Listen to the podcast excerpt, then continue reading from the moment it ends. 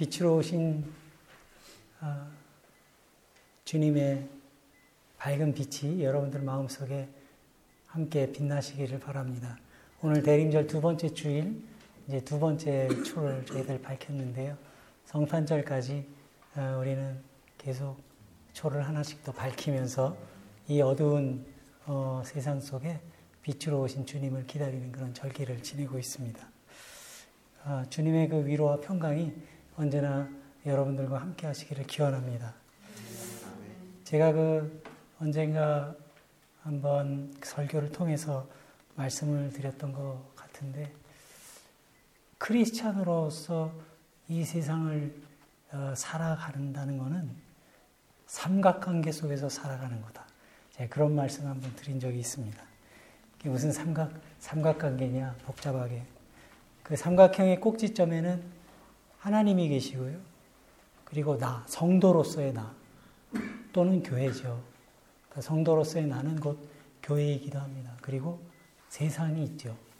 그래서 그 우리의 삶은 하나님과 나와의 성도로서 나와의 관계 속에서 우리가 살아가고 또 그것뿐만 아니라 어, 나와 세상의 관계도 있어요. 우리의 삶은 또 세상에서 이루어지지 않습니까? 그리고 또 세상과 하나님의 관계. 그 세상은 우리가 이웃으로 생각해도 되고, 아니면 우리가 살아가는 삶의 현장이라고 우리가 생각을 해도 되겠죠. 그래서 우리 그 성도들의 삶은 나와 하나님과의 관계만 있는 것이 아니라 세상과의 관계도 있고 또 세상과 하나님의 관계도 분명히 있습니다. 그래서 우리는 어, 그러한 관계 속에서 신앙인으로서 어, 어떤 삶을 살아가야 될 것인가 늘 기도하고 또 고민하면서 어, 살아가게 됩니다.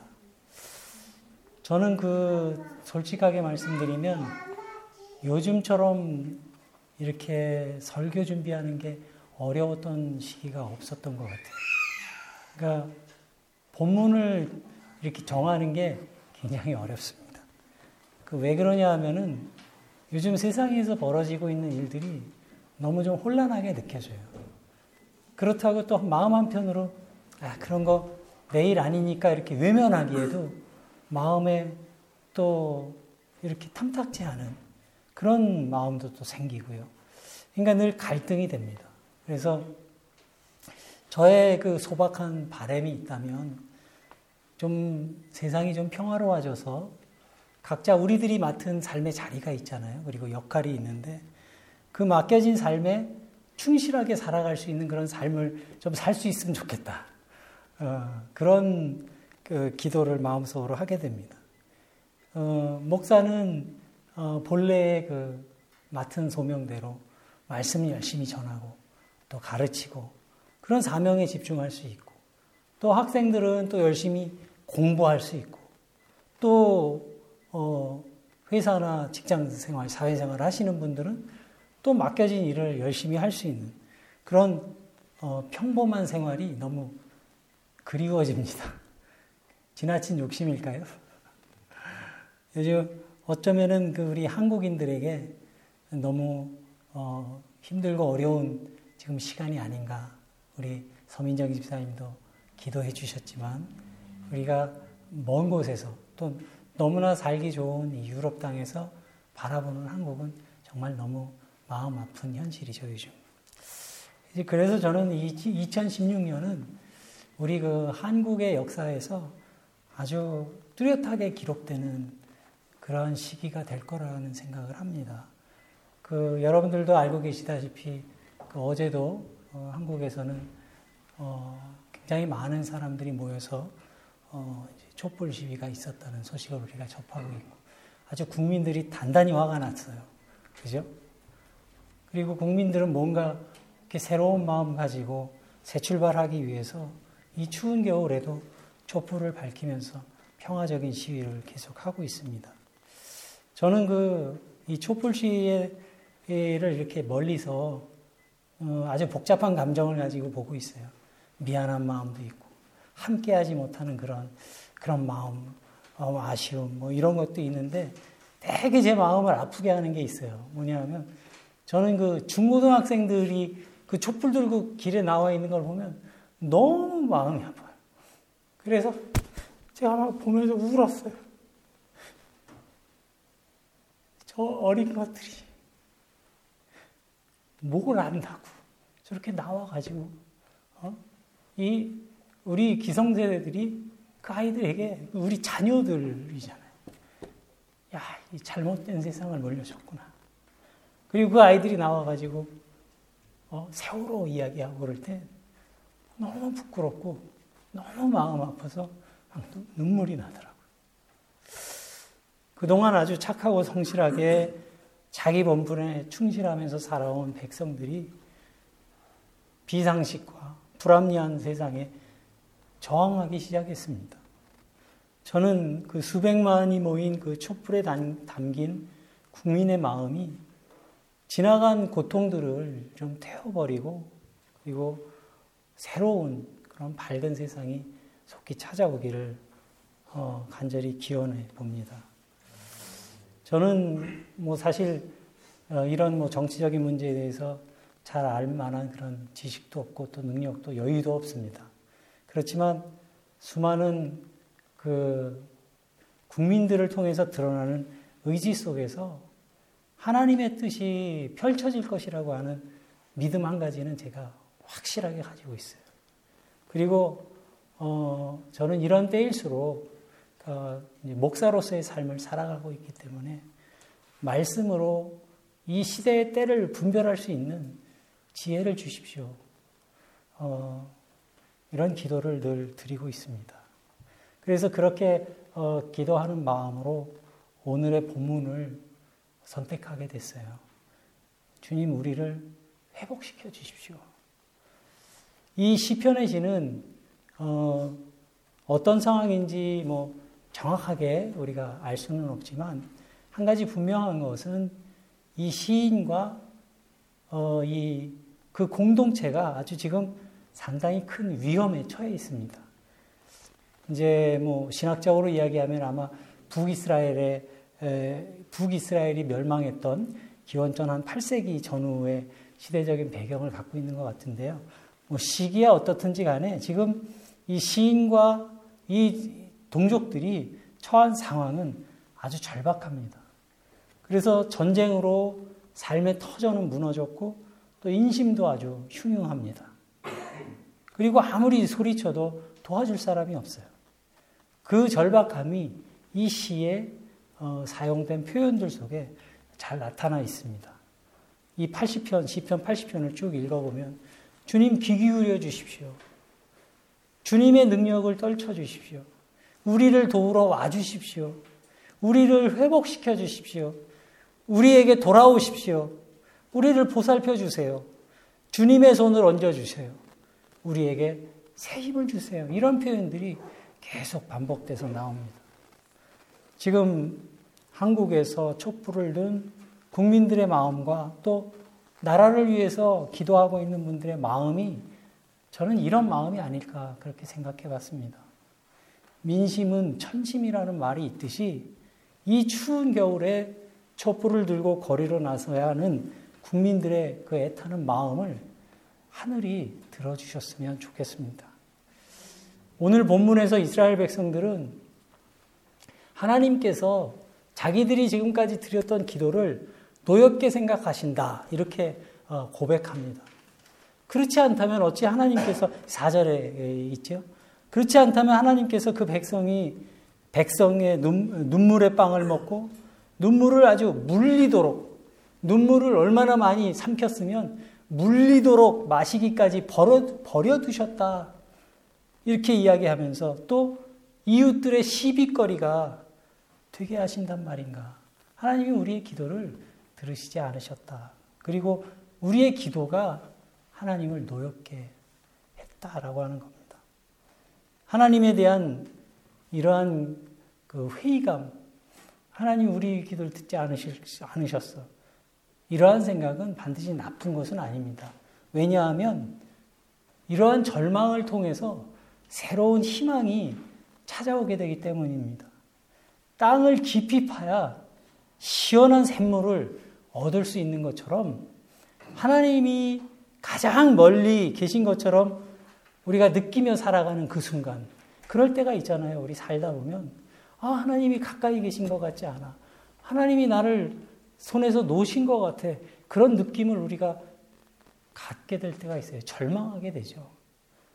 저에게도 그런 순간이 있었고, 여러분들 가운데서도 그러한 어, 하나님이 가까이 있는 것을 느끼지 못하는 그런 분도 계실지 모릅니다. 그런데 여러분 한 가지 분명한 거 이건 저의 체험이고 고백이기도 해요.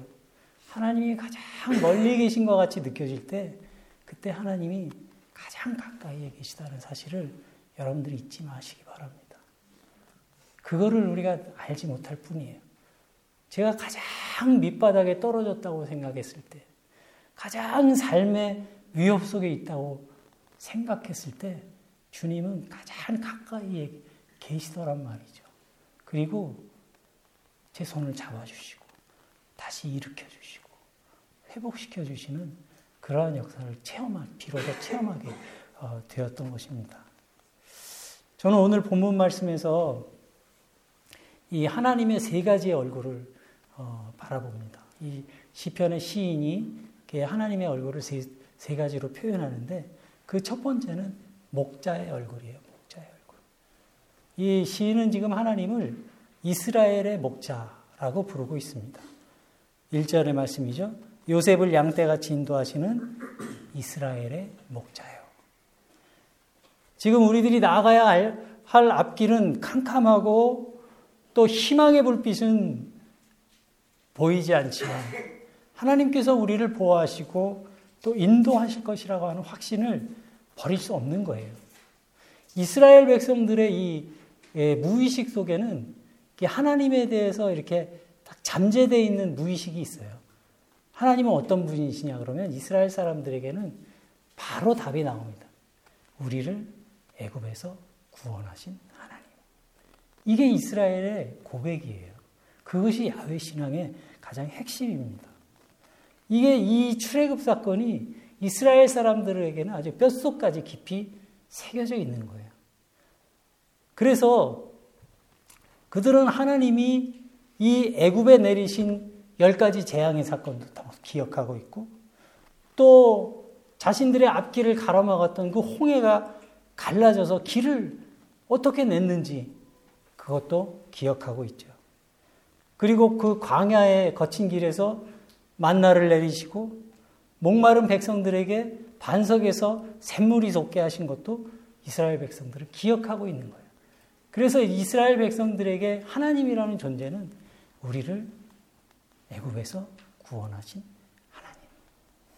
이러한 고백이 여러분들에게도 있기를 바랍니다. 그래서 광야길에서 낮에는 구름 기둥으로 밤에는 불 기둥으로 인도하셨던 그 하나님이라면 지금 우리가 겪고 있는 이 어려움 속에서도 한결같은 사랑으로 우리를 떠나지 않으실 것이다. 라고 하는 확신을 가지고 있는 거예요. 이 확신 때문에 지금 이 시편의 시인은 하나님을 목자다. 우리를 인도하시는 목자다. 이렇게 부르고 있습니다. 이 여기에 나타난 두 번째 하나님의 얼굴은 전사입니다. 싸움에 나서는 전사. 이 시인은 하나님을 네 번이나 만군의 하나님, 만군이라고 하는 건 군대를 이끄는 예, 군인, 전쟁에 나가는 군인들을 표현하는 만군의 하나님 이렇게 부릅니다. 하나님은 억압된 그 노예의 삶에서 자유의 길을 찾아 길을 떠나는 백성들의 그 고달픈 여정 속에 동행하시면서 그들 편에 서서 싸우셨던 분이에요. 사절 말씀을 보면 지난날 자신들의 죄 때문에 하나님은 잠시 그들의 기도를 외면하기도 하시지만 마치 어린아이의 울음을 듣고 달려오는 어머니처럼 만군의 하나님 여호와 전사이신 하나님은 결국 그 백성을 구하기 위해 달려오실 것이다. 이렇게 믿고 고백하고 있는 것입니다. 불의와 맞서 싸우시는 하나님을 알고 있는 사람들은 그래서 스스로 하나님의 군대가 될 수 있어야 합니다. 그런데 우리는 이제 싸우라 그러면 제일 먼저 바깥에 있는 적을 제일 먼저 찾죠. 근데 진짜 적은 내 안에 있는 경우가 더 많습니다. 우리들 속에 있는 두려움, 편협함, 또는 패배주의. 잘 안 될 거야. 우리는 또 실패할 거야. 우리는 질 거야. 그리고 또 어떤 대상에 대한 증오심. 음? 이런 것들이 우리가 치열하게 싸워야 될 상대예요. 이런 것에서 싸워서 이길 때 우리는 비로소 담대한 믿음으로 하나님의 군사가 될 수 있는 겁니다. 하나님의 세 번째 얼굴은 농부예요. 농부. 이 시편의 기자가 표현한 하나님의 얼굴은 농부의 얼굴입니다. 시인은 농부이신 하나님이 애굽 땅에 있던 포도나무를 뽑아다가 약속의 땅에 심으셨다. 이렇게 말합니다. 정성을 다해 심고 가꾼 덕분에 누가 봐도 아주 멋진 포도원을 이루게 되었다. 이렇게 고백하는 겁니다. 산들이 포도나무 그늘을 그늘에 덮이고 울창한 백향목도 포도나무 가지로 덮일 것이다. 이스라엘이 전성기를 누렸던 다윗과 솔로몬 시대를 우리가 떠올리게 하는 그런 대목이죠. 그런데 여러분 문제는 여기에 있습니다. 자기의 힘과 그 아름다움에 도취되면서 그 포도원의 주인이 누구인지를 잊어버리는 거예요. 그 풍요로움 속에서. 그래서 하나님께서 손길을 거두시니까 그 포도원의 울타리는 무너지고 포도원 가지는 잘려나가고 포도원에 불이 납니다. 결국 지나가는 사람들이 어, 다 들어와 가지고 열매를 따먹는 지경이 되었다. 그때서야 비로소 이스라엘 백성들은 다시 한번 자각하는 거예요. 우리가 유한한 존재구나. 하나님께서 우리와 함께 하시지 않으면 우리는 망할 수밖에 없구나. 그것을 깨닫게 됩니다. 그래서 우리의 삶에서 가장 위험한 순간은 어쩌면 모든 일이 너무 순조롭게 잘 되어가고 있을 때, 승승장구하고 있을 때, 어쩌면 우리에게는 더 큰 위기의 순간인지도 모릅니다.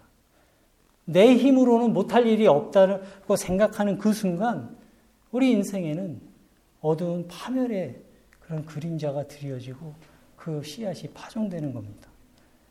이러한 이스라엘 민족의 현실을 목도한 그 시인이 하나님께 간절한 마음으로 기도합니다. 하나님의 자비를 구하는 기도를 드립니다.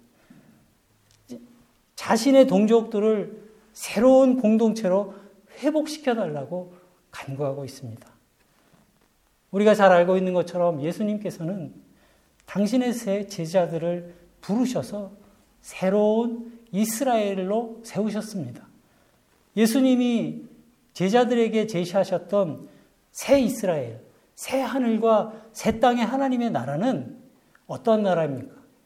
하나님 안에서 형제 자매의 사랑을 나누며 살아가는 그런 새로운 세상의 모델이었습니다. 그런 의미에서 이 땅의 교회와 성도들이 이 새 이스라엘의 모델이 될 수 있어야 합니다. 모두가 자기 이해 관계에 따라서 살아가는 사람들 속에서 우리는 살아가죠. 그렇지만 하나님을 가장으로 모신 그런 세상, 새로운 세상을 꿈꾸는 사람들이 바로 성도라고 할 수 있는 겁니다. 오늘의 시인은 하나님께서 다시 한번 기회를 주신다면 이제는 주님을 떠나지 않겠습니다. 이렇게 다짐하고 있습니다. 주님을 떠나지 않겠다. 이 말은 내 중심, 자기 중심의 삶에서 벗어나서 이제는 하나님 앞에서 살아가겠습니다. 그러한 다짐이기도 합니다.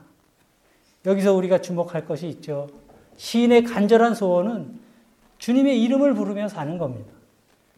이것은 물론 죽으면 주님의 이름을 이제 부를 수 없으니까 어, 살고 싶다는 바람이기도 하지만 그것보다는 주님의 이름이 거룩히 여김을 받도록 살고 싶다는 그러한 뜻이기도 합니다.